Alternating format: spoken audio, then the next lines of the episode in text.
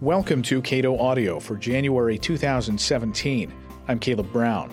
In this month's offering, Wikipedia founder Jimmy Wales talks about what drives Wikipedia. Johan Norberg gives a few reasons to look forward to the future. Phil Gramm lays out some facts about the financial crisis. And Randal O'Toole discusses how government impacts homeownership. First up, this month's Cato Roundtable.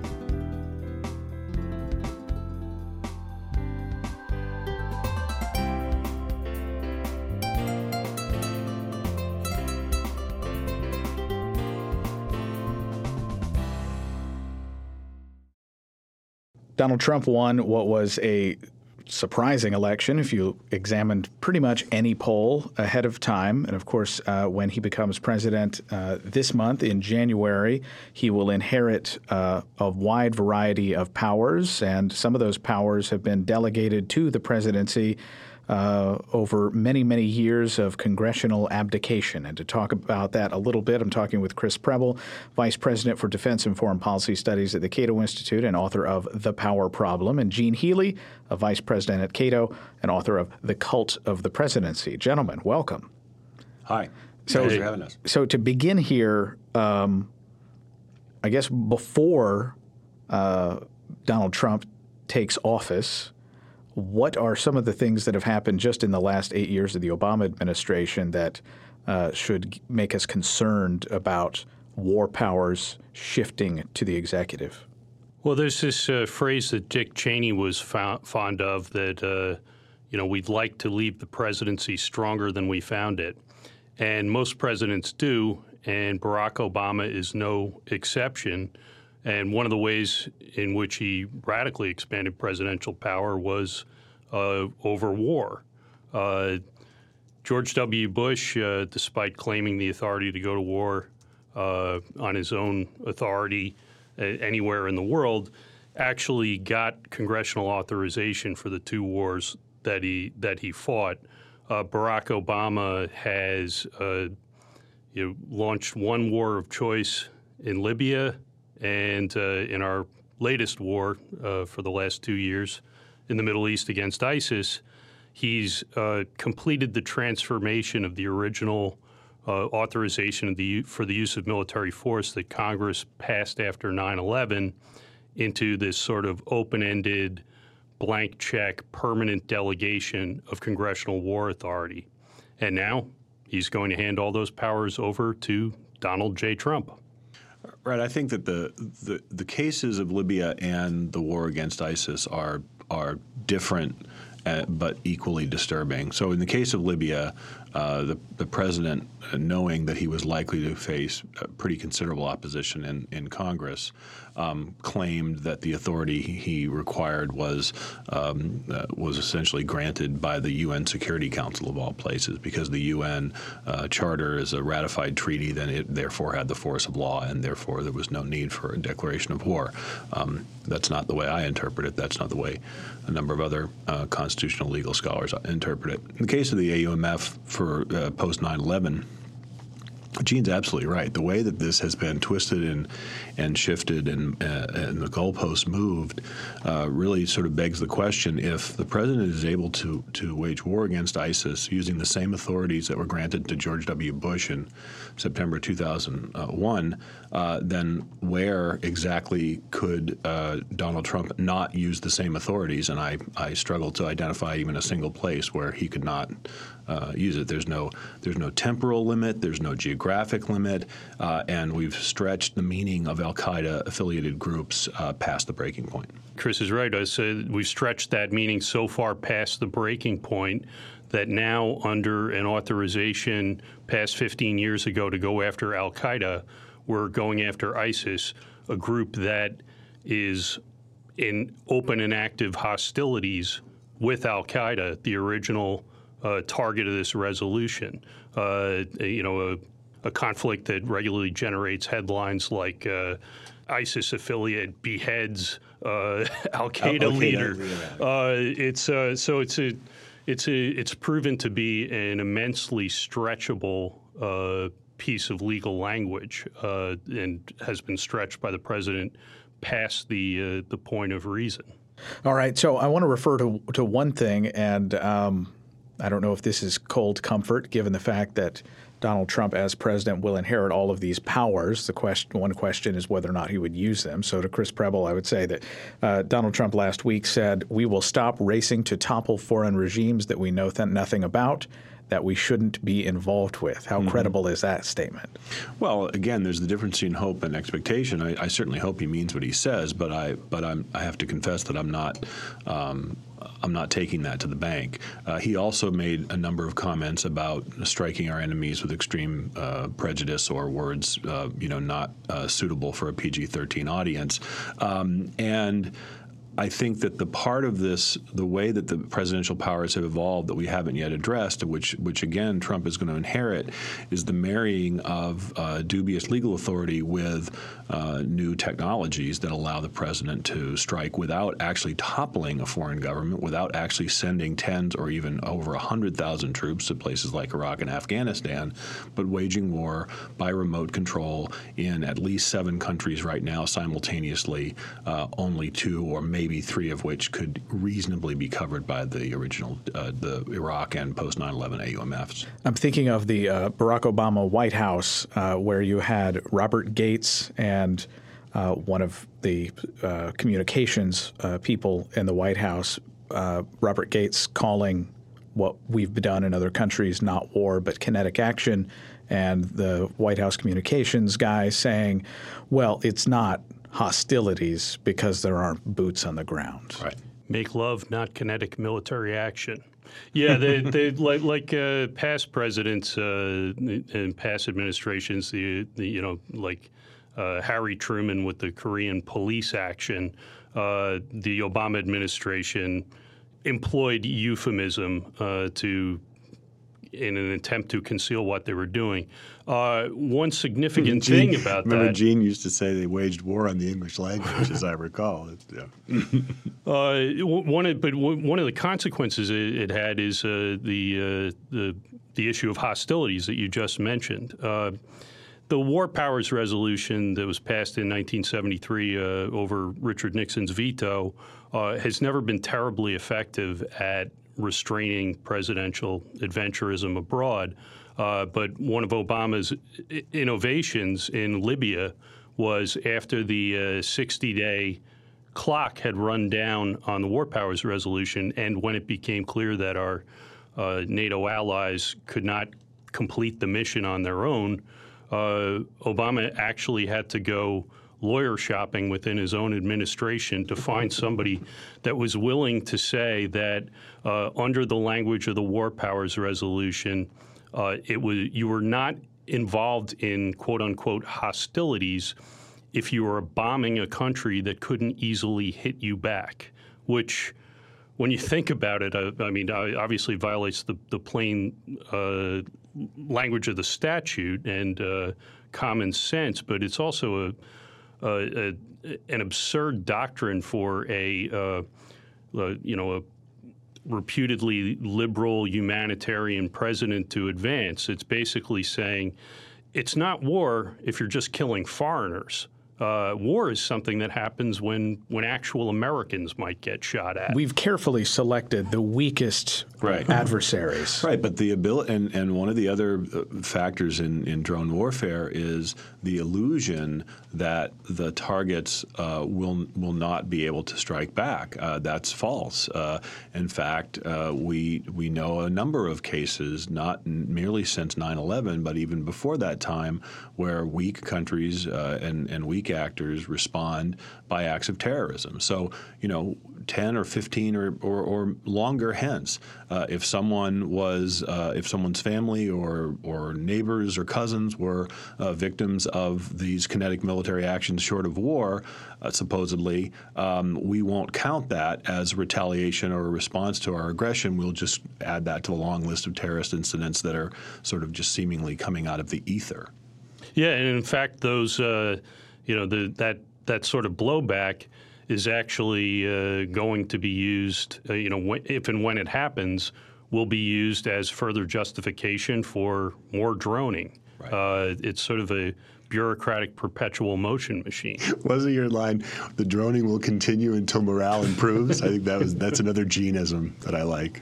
So, uh, looking at the people that uh, Donald Trump has selected for to run the most critical uh, cabinet posts related to war, uh, General Mattis, who uh, was a recent departure from uh, the Pentagon, and Rex Tillerson, who is the CEO of ExxonMobil.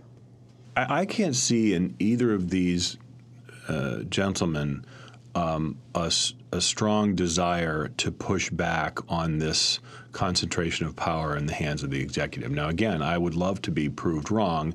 Uh, you, it is possible that Mattis uh, having supervised and led and and written condolence letters to the Marines under his command over his long career, um, is especially wary, as are many Americans, about sending uh, troops into foreign places to fix problems that are notoriously difficult or impossible to fix.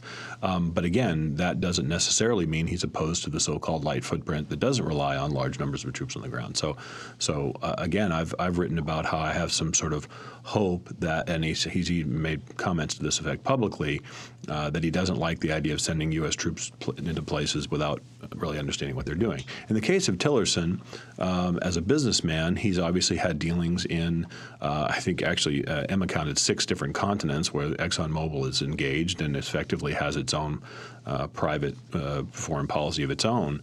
Um, war is bad for business, uh, as is often said, uh, but it's not immediately clear that uh, drone wars are necessarily bad for business, and especially if the alternative is uh, many U.S. troops on the ground and a, a, very visible presence that engenders a lot of resistance, then maybe Tillerson too will, will, if anything, sort of push us even farther along the lines of of these remote control light wars. And I don't want to uh, focus too much on this, but the fact that uh, Donald Trump has made such uh, angry remarks regarding trade uh, certainly seem would seem to raise tensions with countries that we ought to be thinking about as partners. Sure. Uh, I, I, think it. I mean, what he's talking about mostly in the short term is China, and to my knowledge, we aren't yet droning China, so um, that's good news. Uh, but uh, no, you're right. Uh, I think there's a there's a, a real tension uh, within the Trump administration uh, forthcoming over questions of, of trade. Now, I spoke with Mike Lee when the Cato Institute was in Utah. And uh, of course, he has a, a, project that he's working with with mostly Republicans called the Article One Project, an attempt to reassert some congressional prerogatives back from the executive branch. War is notably absent from that uh, reassertion of powers, and arguably it's the most important thing to reassert from the executive. Yeah, that, that's a domestic fo- focused effort. Um, uh, but I do think there is, uh, particularly in this administration, some chance of bipartisan cooperation on these issues. I mean, the uh, the vice presidential nominee of uh, the president's own party, uh, President Obama's own party, uh, Tim Kaine, has been saying for over two years that the legal authority on which the the president uh, claims the the power to launch over 16,000 airstrikes on, on, ISIS in Iraq and Syria, that that legal authority is non-existent. Uh, Rand Paul has been uh, uh, a leader on this issue as well, and I I think it's uh, something that people are increasingly concerned about on both sides of the aisle, which is not to say that anything will actually get done on it. So the upside of a Clinton loss may be that Tim Kaine is, uh, still, is, is still, still, in the Senate. Senate. yeah, in, in fact, if, correct me if I'm wrong. I think the very first speech that he gave on the floor right. of the Senate after the election was on this question of executive uh, war power and the and the uh, authorities uh, under which these wars are being conducted. So he hasn't he hasn't lost sight of this at all. So a, a lot of people I've noticed uh, have what's it's basically a trope at this point is that uh, a whole lot of people are now rediscovering that dissent is patriotic that uh, opposing wars is a good thing to do, and uh, maybe there are there might be some significant push to actually rein that in in this administration. Right. I, I do think you see the tension um, to the extent you know the ideological divide, partisan divide, what have you, um, part of the reason why the the Democrats so far have been unenthusiastic about Senator Lee's initiative is because I think for many Democrats, executive power has been uh, instrumental in advancing their domestic policy ag- agenda over many decades. I mean, uh, from Franklin Roosevelt to Lyndon Johnson, um, and now and to Barack Obama. Um, but on the other hand, uh, they uh, are likely to rediscover uh, the benefits of constraining the president's uh, war powers, and even, of course, to some extent, his ability uh, to uh, to pass uh, to you know move domestic policy on his own. Yeah, Donald Trump is like a, a thought experiment a libertarian would make up to try to get a liberal friend to see the dangers of concentrated executive power. So if this doesn't concentrate their minds wonderfully, uh, you know, nothing will. I've spoken to a number of, of my, my friends on the left who, since the election, who this really has come as a bit of a revelation to them because for, for a number of years, and certainly for the last eight, um, they've been quite wary of uh, encouraging Congress to become more involved in foreign policy because the few areas where Congress has actually wanted to be involved, uh, from their perspective, hasn't been very constructive, and I and I wouldn't necessarily disagree with that. But the fact remains that having uh, oversight uh, was is clearly spelled out in the in the Constitution, and not merely oversight.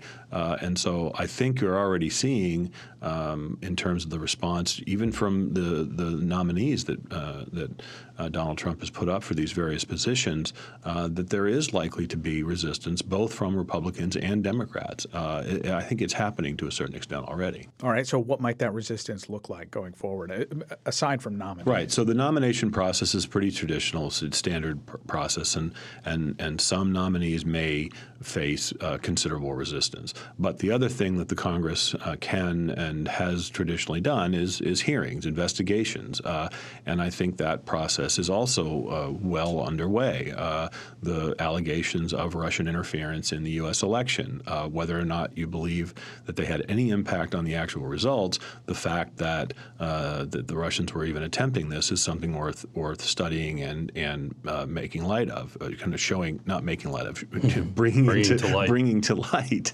yeah, we're not going to make light of it. bringing to light. So that process is going to happen, and I think that uh, in the same way that there were a few efforts over the last eight years to ask questions about President Obama's decisions uh, in terms of war and peace. I think that's likely to be uh, occur under the Trump administration, but even more so because I think already there are some Republican senators, uh, Rand Paul, of course, most importantly, also Senator Lee, who um, have have already signaled that they're going to push back if if they sense the president is uh, is uh, governing more hawkishly than he campaigned. And uh, we don't know what uh, new wars are going to be carried out and new, and new new theaters of war are going to be entered into under these expanded authorities. I mean, Donald Trump occasionally uh, and just recently has you know makes appealing noises about uh, restraint, uh, about not engaging in, in regime change.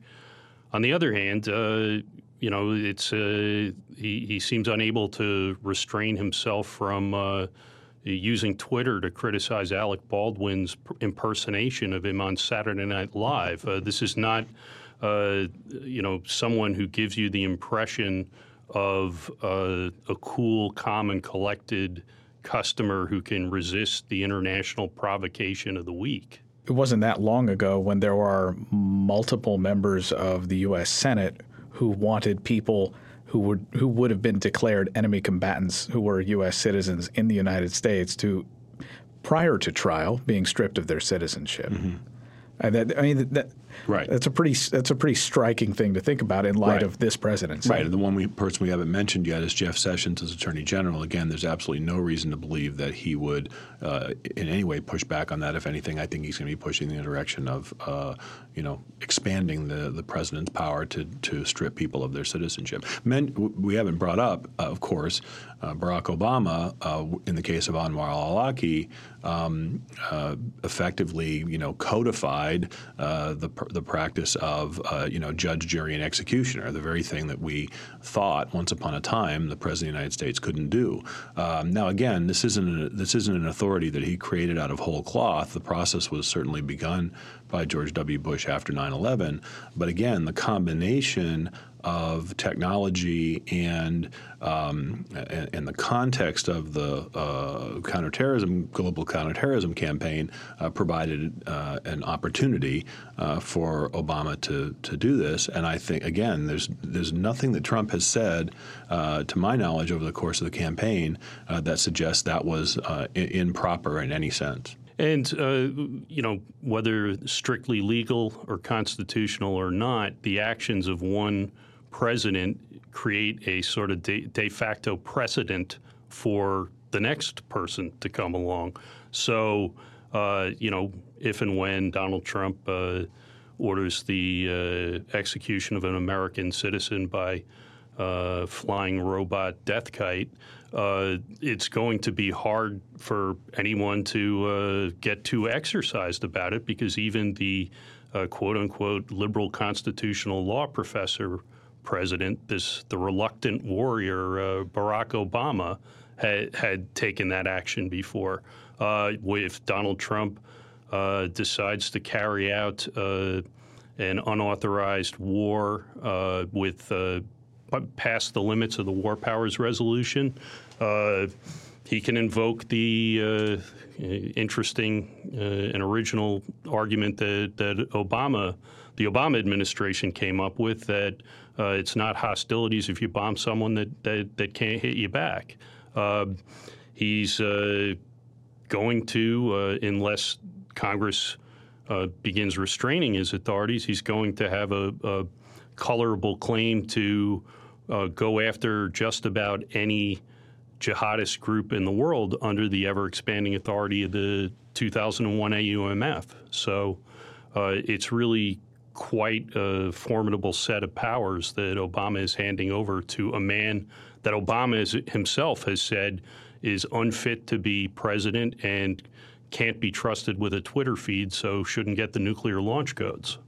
If you were looking for uh, some canaries in the coal mine mm-hmm. in terms of, of things looking like they're going to go very badly with respect to this administration. Mm-hmm. And it's not just its assertion of war powers, but using them. Mm-hmm. I remember Barack Obama said he had certain war powers even when he decided he wasn't going to use them in right. Syria. Right. But uh, what thoughts do you have on that? I think that Trump has made a number of comments in terms of uh, you know, taking the fight to ISIS and bombing the blank out of them, and uh, and things like that. So uh, the, the, best thing that could happen between now and the inauguration or soon thereafter is for ISIS in Iraq to be um, even more degraded than it is already from the ongoing campaign on the ground. So literally uh, taking targets away uh, from this this campaign.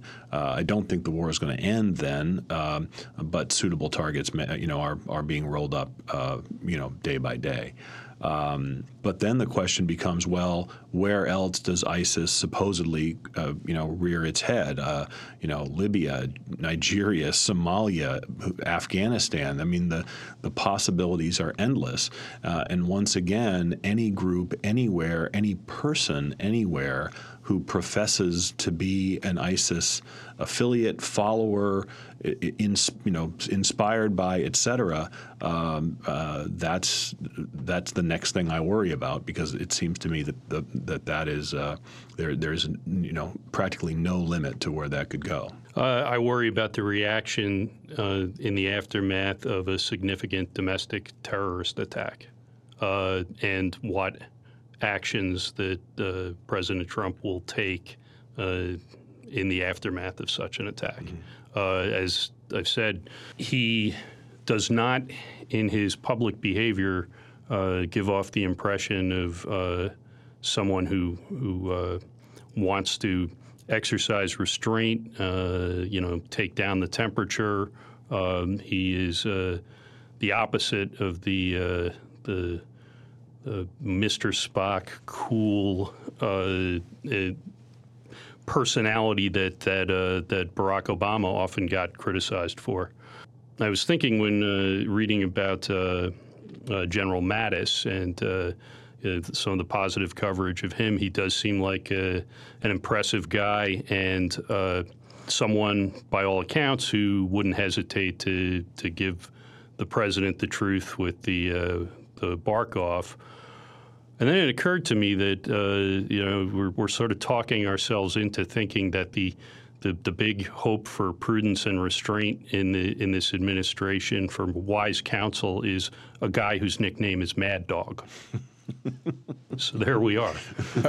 you mentioned a terrorist attack. I can recall during the 2000 campaign, George W. Bush was talking about, well, we don't want to be the, we don't want to be doing nation building, we don't want to be involved in all of these uh, conflicts around the globe, and then 9/11, right, and the, that that footing changed dramatically, right, and also in terms of the the response domestically. I mean, I think President Bush um, in the days immediately after 9 11 set a tone for who the enemy would be. Now, again, I think he defined it too broadly, but he could have defined it broader still, which is to say, uh, anyone uh, like any of the 9 11 hijackers, that is to say, Arab or you know, from Saudi Arabia or Egypt or go down the list, um, and I think that some of the things that Donald Trump has said and some of his other advisors, like Mike Flynn, uh, for example, uh, have hinted at, I even General Kelly, the, the new Department of Homeland Security uh, uh, uh chief, uh, have hinted at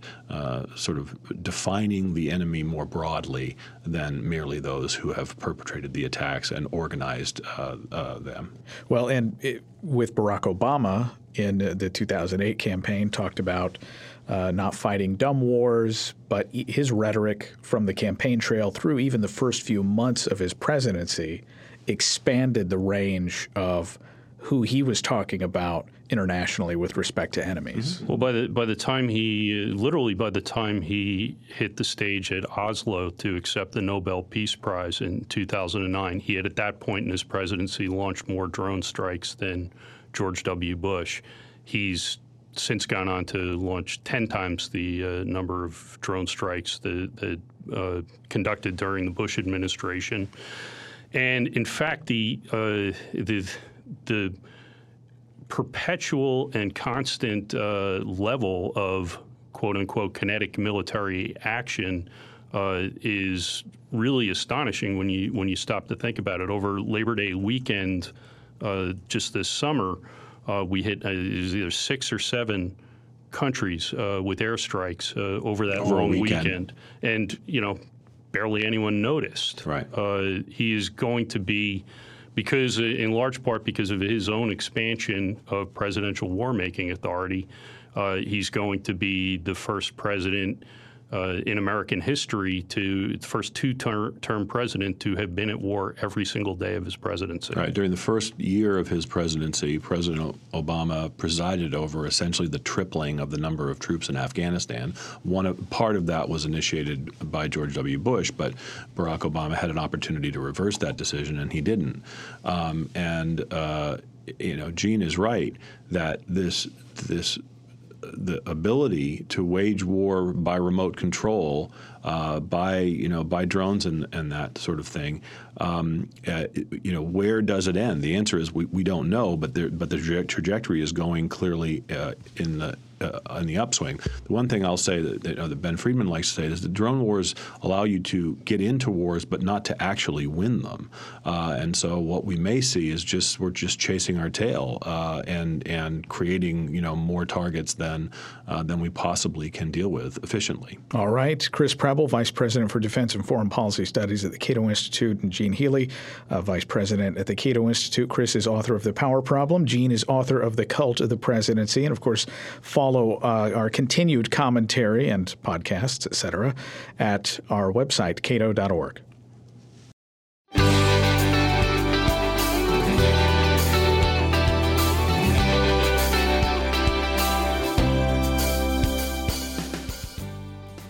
Jimmy Wales is the founder of Wikipedia, the sprawling online encyclopedia driven by contributions from users. In the first Joseph K. McLaughlin lecture at the Cato Institute, Wales describes how Wikipedia's central insight was driven by the work of F.A. Hayek. I just did want to talk a little bit, since we're here in the Hayek Auditorium, about the influence of Hayek on my thinking. So Hayek uh, has uh, one of his most famous essays was uh, "The Use of Knowledge in Society," American Economic Review, 1945. If you haven't read it, you don't really need to be an economist to read it. Google it; it's actually available online. It's very accessible, and basically what he's talking about, he, discusses the problem that we wish to solve when we try to construct a rational economic order. There is an analogy here to Wikipedia. It is only an analogy. So basically what Hayek said is that the, the problem we're facing, and by the way, this at that time was a really live intellectual dispute, the question of whether a centrally planned economy could outperform a market economy. And, and what he pointed out was that the key question there is, for a centrally planned economy, you need to pull in all the information, all the information that you need, and then you could, you know, the advance of economic science and mathematics, you could solve the system of simultaneous equation and determine the optimum uh, factors of production, and, and there you go. And he pointed out, well, but the, the, problem is we can't gather all that information to the center, or it would be too expensive to gather all the information to the center. Uh, and given that, the distributing, so the question is, do we, do we bring all the information in and then make decisions in the center, or do we push decision making out to the endpoints? So, by analogy, this is, this is part of the concept of Wikipedia that we could try in a very traditional way, like Britannica or something like that, to hire a group of experts and gather all the information of the world and synthesize it and put it out in that way. Um, and we would come up with something that might be fairly decent, but very small, very limited. Um, and errors would be very hard to correct because we would have a small group of experts, and if they were wrong, they, they might not listen to other people, and so on and so forth. Or the Wikipedia model is push all the decision making out to the endpoints. We, we let people come in take up whatever interest they have, uh, and they work on those entries. Uh, and oftentimes, what we find is that the people who are experts, like expertise, is very widely distributed in society, and it's not necessarily uh, falling along professional lines. I'll just give an example. Um, completely randomly, uh, like any other geeky person, I've, I've taken up a new interest, and I don't even know if I can explain why this came upon me, but I've become very interested in the history of aviation. So, the history of airplanes and the early developments of jets. I don't know why. This isn't something I've ever been interested in before, but I've lately been reading a lot in Wikipedia about it. And it's astonishing to read. If you want to go and read in Wikipedia about the history of the DC 8 uh, passenger jet, um, it's incredible. Like this huge long entry, including every variant of the DC-8. They put out many different versions over the years. All of those are listed there. You couldn't pay anyone to write this stuff. Uh, it would cost a fortune. And also, you wouldn't necessarily find that that person who knows the most about it is sitting somewhere in a university and knows something that's so esoteric that no one else could possibly understand. In fact, what you find is there are airplane geeks and hobbyists who have found each other online. They discuss these things, they discuss and they debate, and they work on this. And so, by pushing the decision making out to the endpoints, we don't have to sort of communicate all that information into the center and judge it. They work on it together, they, they discuss it, they debate it, and so on. And they do so, as I say, under this set of guiding principles, shared concepts. So, one of the main concepts is that Wikipedia is an encyclopedia. What does this mean? This, there's a whole page in Wikipedia called what, what Wikipedia is Not, one of our policy pages. And what Wikipedia is not is it's not a history book. Uh, it's not a, a library. Uh, you know, for example, very, very early in the history of Wikipedia, someone uh, started uploading. They uploaded the full text of Hamlet. And we had a little discussion and debate to say, oh, does this belong here? And people were like, yes, well, it's, it's not under copyright. It's really important historically. But we said, mm, no, actually, the full text of Hamlet is not an encyclopedia article. Yes, that deserves to live somewhere online. We have a project now called Wikisource where that sort of thing lives. But in fact, our entry on Hamlet shouldn't be the full text of Hamlet. It should be the history, and you, you know in your mind exactly what, what the Wikipedia entry would look like for Hamlet. Uh, Wikipedia is not uh, YouTube. So, as much as I love a funny cat video, they don't belong in Wikipedia. This idea of, a, of an encyclopedia is something that is really easy for, for everyone to share. If I say to you, encyclopedia entry about the Eiffel Tower, everybody in this room knows more or less what that's going to look like. You're going to, oh, it'll tell the history. When was it built? Why was it built? Who was the architect? What was the cultural impact? There should be some pictures there. We pretty much know. We can fight about the details forever, and believe me, the Wikipedians will. But we all know what we're driving at for that. Um, Wikipedia is not a travel guide, so our entry on, on the, the Eiffel Tower won't tell you, here's the five best restaurants nearby, here's this and that. We have a Wiki Voyage, which is a travel site around that sort of thing So the idea that it's an encyclopedia has been really important at gathering the community together, allowing people to understand what we're trying to accomplish together. Another core value, basic principle, is uh, NPOV, uh, neutral point of view. So the idea here is that on any controversial topic, Wikipedia itself should not take a stand on that topic, but should describe all of the major sides in a fair way. The idea here is that it's, it's both, a, a, I would say, a social idea and an epistemological idea. So the social idea is this is really the only way to get people to work together. If we're going to have a controversial issue, let's say, for example, um, abortion. So you can imagine a very kind and thoughtful Catholic priest and a very kind and thoughtful Planned Parenthood activist. And as long as they both understand that Wikipedia is not going to tell you whether or not abortion is good or bad, but is going to describe it. So that the priest will understand that Wikipedia can't sort of lead off saying abortion is a sin, but it can say uh, Catholic Church position on abortion is such and such, and the Pope has said this, and critics have responded that. And so then epistemologically, what's great about that is this is what I want from an encyclopedia. I don't want to come to an encyclopedia and hear only one side of the story. If I only want one side of the story, I can flick on whatever your favorite news channel is on TV. They're very good at telling you only one side of the story. But if I want an encyclopedia, I actually want to hear. I want to hear uh, an argument that I might agree with, and I want to hear the argument I might disagree with. I want to understand why people are saying the different things. And when this works well, that Catholic priest and that Planned Parenthood activist, and remember I specified that they're kind and thoughtful because that's very important, they can both point to the entry with pride and they can say, look, if you read this, you will understand the debate.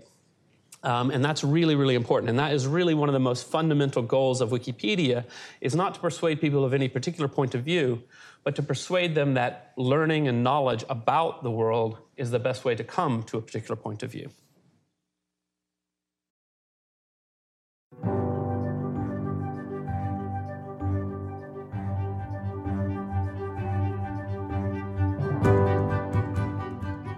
Progress, higher living standards, and greater freedom around the world depends critically on maintaining the institutions of freedom, free exchange, and free movement. In his new book, Progress 10 Reasons to Look Forward to the Future, Cato Senior Fellow Johan Norberg destroys myths about trade and government intervention. He spoke at the Cato Institute's Cato Club 200 event in October. So let me just run through a couple of facts about progress in the world. I, I start with a 200 year perspective basically in the book. I present 10 reasons to look forward to the future. I'll only give you two highlights that I think summarize a lot of the progress that has gone on. 200 years ago, if we had redistributed all the wealth that existed in the world, all the income that existed in the world, the average person would have had a lower income than the average person in Mozambique today. Because at that time, around 90% of all the people around the world lived in extreme poverty. Today, 9% of the world population lives in extreme poverty, which means that in the last few decades, for the first time in world history, we've also reduced the absolute number who live in poverty. Previously, it, it, used to be that world population grew so fast so that even though the proportion might have been reduced, the absolute number didn't. But today, there are fewer people living in, in extreme poverty than 200 years ago. If that does not sound like progress, think about the fact that back then, only 60 million people around the world lived a life free from extreme poverty 60 million people. Today, it's around 6.5 billion people. And the fastest progress has been made in the last 25 years. During this time, world population has grown by 2 billion people, and yet extreme poverty has been reduced by 1.25 billion, which means that every minute that I talk, another 100 people rise out of poverty. And it happens in the places that open up in the places that give their people more freedom, more freedom to create, more freedom to trade. The other fact that I would like to highlight is life expectancy. Because if life expectancy continues to rise, then we are doing something right when it comes to nutrition, when it comes to poverty, when it comes to health, and uh, when it comes to safety. 100 years ago, the average life expectancy in the world was 31 years. 31 years. A normal and quite brutal party at, um, at dinner parties I go to is to ask people around the table what they would have died from um, at an early age if, we, if they weren't born in our era. And it turns out, obviously, that everybody would have died whether they were one or five or, or ten or something like that, uh, except for a few, few people. 31 years was the life expectancy back then. Today, it is 71 years. Mostly it's because we've reduced child mortality dramatically, but also because we combat old age disease uh, dramatically now as well. 200 years ago, there was not a single country around the world with a life expectancy longer than 40 years. Not even Great Britain, not America. Today, there's not a single country with a life expectancy shorter than 40 years. Not even Somalia, Sudan, Swaziland, and so on. In some countries, actually, we've seen something amazing in the last 10 years. Some sub Saharan African countries like Rwanda, Botswana, they've increased life expectancy by 10 years over the last 10 years, which means simplified, statistically at least, every person in that country got 10 years older, but no one approached death by a single step. They could celebrate every birthday by not getting closer to death at all. But that happens here as well. Even though there are always laggards, there's always one particular group that does not catch up with the others, but there's a back and forth, and uh, sooner or later, most groups and most countries catch up. If we look at the best practice country around the world, the country that every year has had the highest life expectancy, their life expectancy has increased by three months every year over the last 140 years. And if anything, it seems like that is accelerating, no matter what you hear on the news. And those are good years as well. According to a recent meta review of the literature in, in Lancet, and I quote Present evidence suggests that people are not only living longer than they did previously, but also they are living longer with less disability and fewer functional limitations. End of quote. So those are two facts that I think summarize a lot of things. If you want the other eight, you are going to have to go out there and get the book. And I've looked through the literature, I've studied all the research to try to get a great definition of progress, what's it, what it's all about. And I found it um, in Robert Heinlein's uh, texts, the science fiction author, who explained that progress is not made by early risers. It's made by lazy men looking for easier ways to do things. And, and I think that's a perfect definition because that's exactly what progress is about. It's not that we use more resources or anything like that, it's that we're we do more things with the resources that are at our disposal.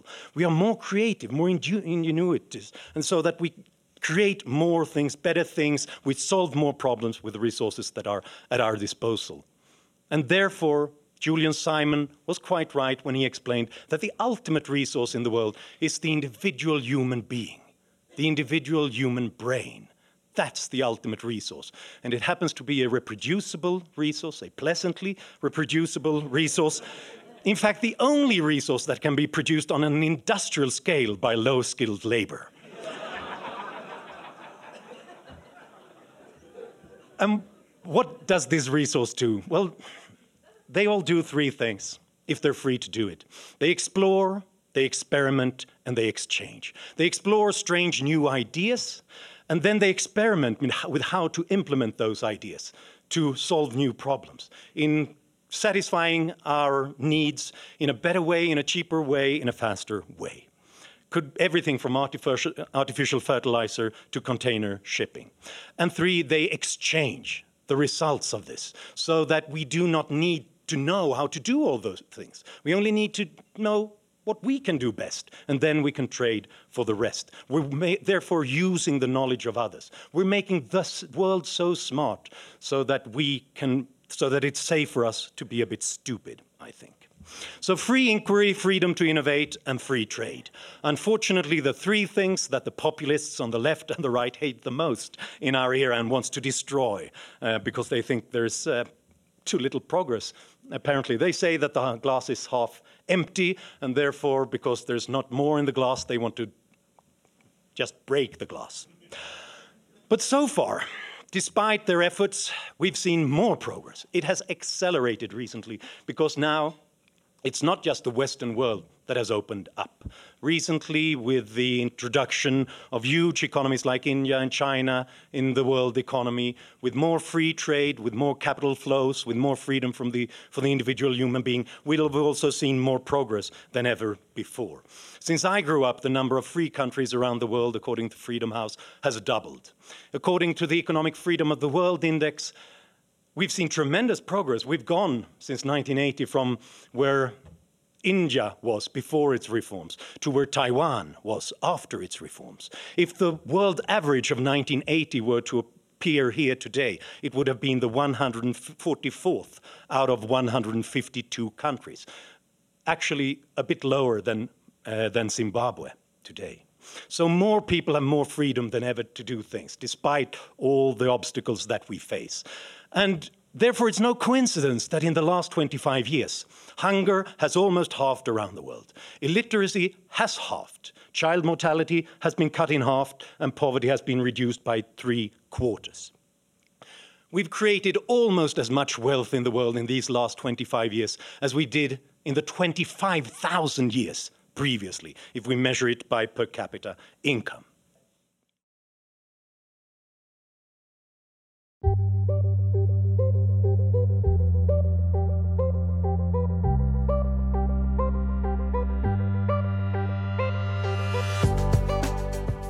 The financial crisis that gripped the U.S. economy in 2007 provided opportunities for people like then Senator Barack Obama to quickly blame speculators and so called greedy bankers. Former Senator Phil Gramm, speaking at the Cato Institute's Monetary Conference in November, detailed some inconvenient facts about the crisis that continues to impact today's economy. I guess the title I would give to what I'm going to talk about is most of what you know is not so. Uh, and I'm going to talk about the financial crisis and the Great Recession because I think it's a good time now that we're having a change in the administration to really go back and look at what happened uh, and compare it to what has been the accepted view as to what happened. I remember long ago I was in a monetary history class, and an old economist named Hammond from the University of Chicago's book was our textbook. And he basically wrote about the monetary history of the country in the 19th century. Was a very great scholar. And immediately I recognized that everything I thought about monetary history was wrong. Uh, and it's still true. So let me start. First of all, the financial crisis triggered in the midst of a presidential election. And as a result, there was very little chance that there was going to be any kind of coherent discussion of the crisis. Obama immediately weaponized the crisis with quotes like greedy bankers unleashed when financial regulations were simply dismantled. Uh, and he went on to say they recklessly, uh, they took reckless risk in pursuit of quick profits and bonuses. Well, let me start with the first myth, which probably most of you have repeated because you've heard it so many times. When the financial crisis broke, banks had relatively low reserves and were highly leveraged. That statement is totally and verifiably false.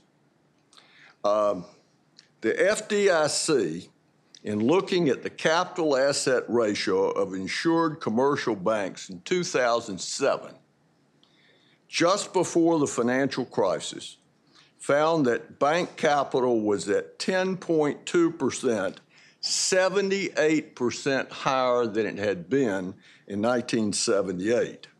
The Federal Reserve Bank, looking at similar data on the capital to asset ratio of all insured financial institutions, found the capital ratio of 10.3% was almost double the 1984 level the first year they calculated that ratio. The FDIC, in the very month that Lehman went broke, uh, concluded that 98% of all FDIC insured institutions with $13.5 trillion of assets were well capitalized. Only 43 institutions with $58 billion of assets were undercapitalized. The World Development Indicators put out by the World Bank in 2007 found that American banks were better capitalized than any other banks in the world. Now, what happened, uh, which no one knew at the time, is that over a period of time from 1985 to 2007, 31 million subprime loans had come into existence and were in force when the financial crisis occurred. And when the housing bubble broke, the collapse in the value of those mortgages and the securities that were backed up by those mortgages collapsed, and it destroyed the financial basis of the world's financial institutions. But the point is, they were better capitalized when it happened than the banks had been for the previous 30 years. The shock was so dramatic that it destroyed their capital base. As far as being over leveraged and uh, uh, risk taking, virtually all of the undercapitalization, virtually all of the risky behavior was occurring in government, not in the private sector of the economy. And, and just to start, let me just click through three things and be brief. The capital requirement for mortgage backed securities based on an international regulation rated them virtually equivalent uh, to risk free investments, and therefore they had very, very low capital requirements. That was a decision government made, not a decision the private sector made. Beginning in 1995, the government set quotas for Freddie and Fannie and by the time the wheels came off, 57 cents of all of every dollar of assets Freddie and Fannie held were held in subprime loans. In terms of leverage, Freddie and Fannie will leverage 75 to 1, 2.6 times as leverage as Lehman, and Lehman wasn't a bank. And where were the regulators? the regulators were conflicted because they had conflicting directions from Congress. One direction was safety and soundness, but the newer direction was CRA lending. Lending where the objective was to promote low income housing and where banks were forced, in order to open a teller machine or to merge with another bank or open another branch to make and hold subprime uh, mortgages. The second myth banks had been deregulated over the last quarter century. Totally and absolutely false. Uh, in the quarter of a century prior to 2007, there were four major banking bills that nobody can argue that they weren't regulatory bills that expanded the regulatory power of financial regulators in America. The Competitive Equity Banking Act, CEBA, of 1987, the Financial Institutions Reform, and Recovery, and Enforcement Act, FIRREA, in 1989, the Federal Deposit Insurance Corporation Improvement Act, uh, FDICIA in 1991 and Sarbanes Oxley in 2002, un, with beyond any question expanded regulatory authority in the United States. When you look at the whole debate, it all boils down to an argument that Gramm Leach Bliley deregulated the banking industry. Now, let me make it clear before I talk about it, because I normally don't talk about Gramm Leach Bliley because I'm the Gramm. But I don't get any royalties. Um, if if I thought something was wrong, I'd say so. Uh, so I'm not defending this because my name's on it. I'm simply trying to tell you what I perceive to be, believe to be, and think the evidence suggests to be the truth. Now, first of all, you need to understand that Glass-Steagall, like most major legislation, existed before the crisis existed in the Great Depression. Senator Glass had this idea that banks should make loans only on real bills. This was called the real bills doctrine.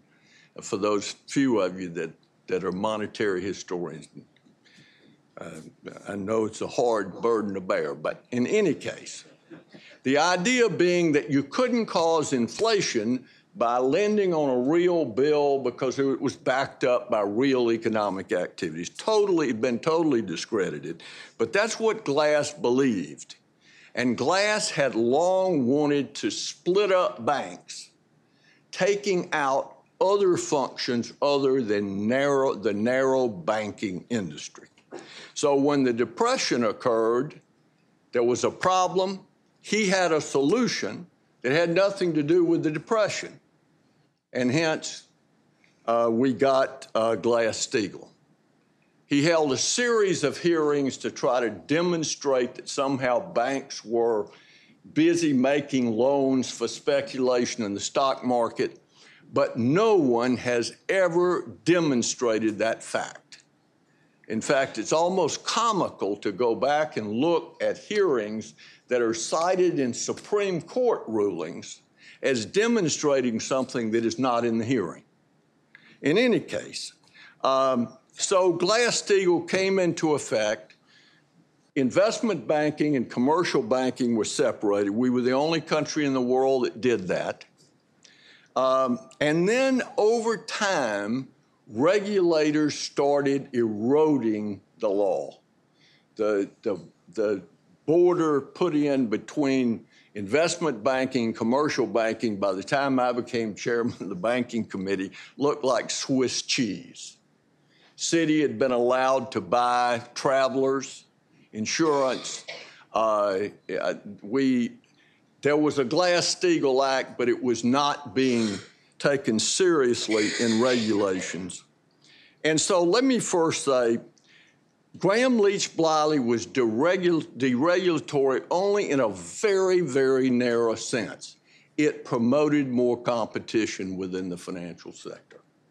It allowed bank holding companies to be engaged in banking, in securities, and in insurance. It did not deregulate anything.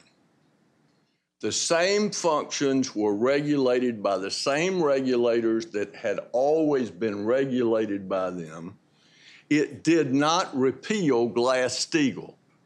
Not that anybody cares, but every day uh, it repealed Glass Steagall. Totally false. Glass Steagall still applies to commercial banks, just as it did before.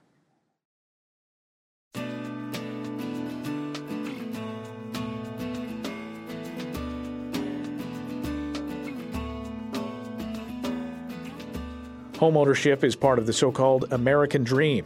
But how has government made that goal less attainable?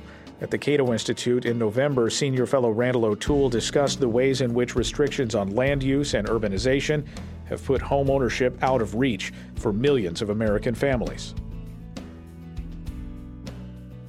Homeownership is very valuable for many people. It helps people start small businesses, it helps people put kids through college, uh, it provides uh, a better environment for learning. So children who live in homes that are owned, who are in the same economic class as other children, do better than children in the same economic class who live in homes that are rented. We used to, 100 years ago, America had the highest homeownership rates in the world. Today, we're in the middle. We're at the average level. And homeownership rate, as you can see, has nothing to do with uh, per capita income. Countries that are heavily regulated, like Germany and Switzerland, may have high per capita incomes but low home ownership rates.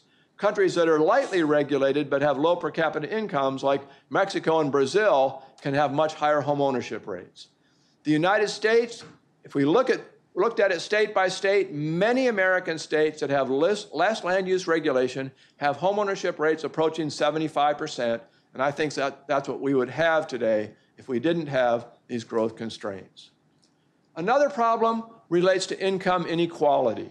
Uh, Thomas Piketty wrote this famous book saying that uh, the returns to capital are growing faster than economic growth in general, and so therefore wealth must be concentrated in the hands of capitalists. And so therefore wealth inequality was becoming a serious problem, and we needed government, government intervention to, to fix it. Well, an economist at MIT named Matthew Rognlie took a look at his data and he separated out wealth by asset class. And he found out guess what? the growth in the value of stocks is not faster than economic growth. The growth in the value of bonds is not growing faster than economic growth. What the, the single asset class he could find that was growing faster than economic growth was housing. Why was housing growing faster? Because many developed countries have enacted strict land use regulations that are pushing up housing prices. And as I say, it's an example of urban elites declaring war on the working class. Our income inequality bottomed out in about 1968, and it's been growing since then. And I would argue it's been growing because of this warfare on uh, the working class. Uh, middle class, upper middle class people are just trying to keep working class people out of their neighborhoods. And so they're driving up housing prices and trying to force middle class, working class people into rental housing. Now, the Supreme Court recently ruled in a case that said uh, if land use rules make housing more expensive, uh, they violate the Fair Housing Act. So we don't have to go to communities and say, we need to convince your decision makers to uh, deregulate. We just need to say, does your community uh, harm low income minorities? Does, does your land use regulations harm low income minorities? In San Francisco, I considered San Francisco to be the most racist urban area in America because the population of the region has grown by 10% between 2000 and 2010. The population of blacks in the region declined by 14%. Honolulu, Los Angeles, many of these other places with, with strict land use constraints, they're losing black populations. Honolulu is losing native Hawaiian populations because they can't afford to live there because of these rules. And under the, the uh, uh, Supreme Court's rules, that means they're violating the Fair Housing Act and they have to open up those urban growth boundaries and allow development to take place uh, on undeveloped land.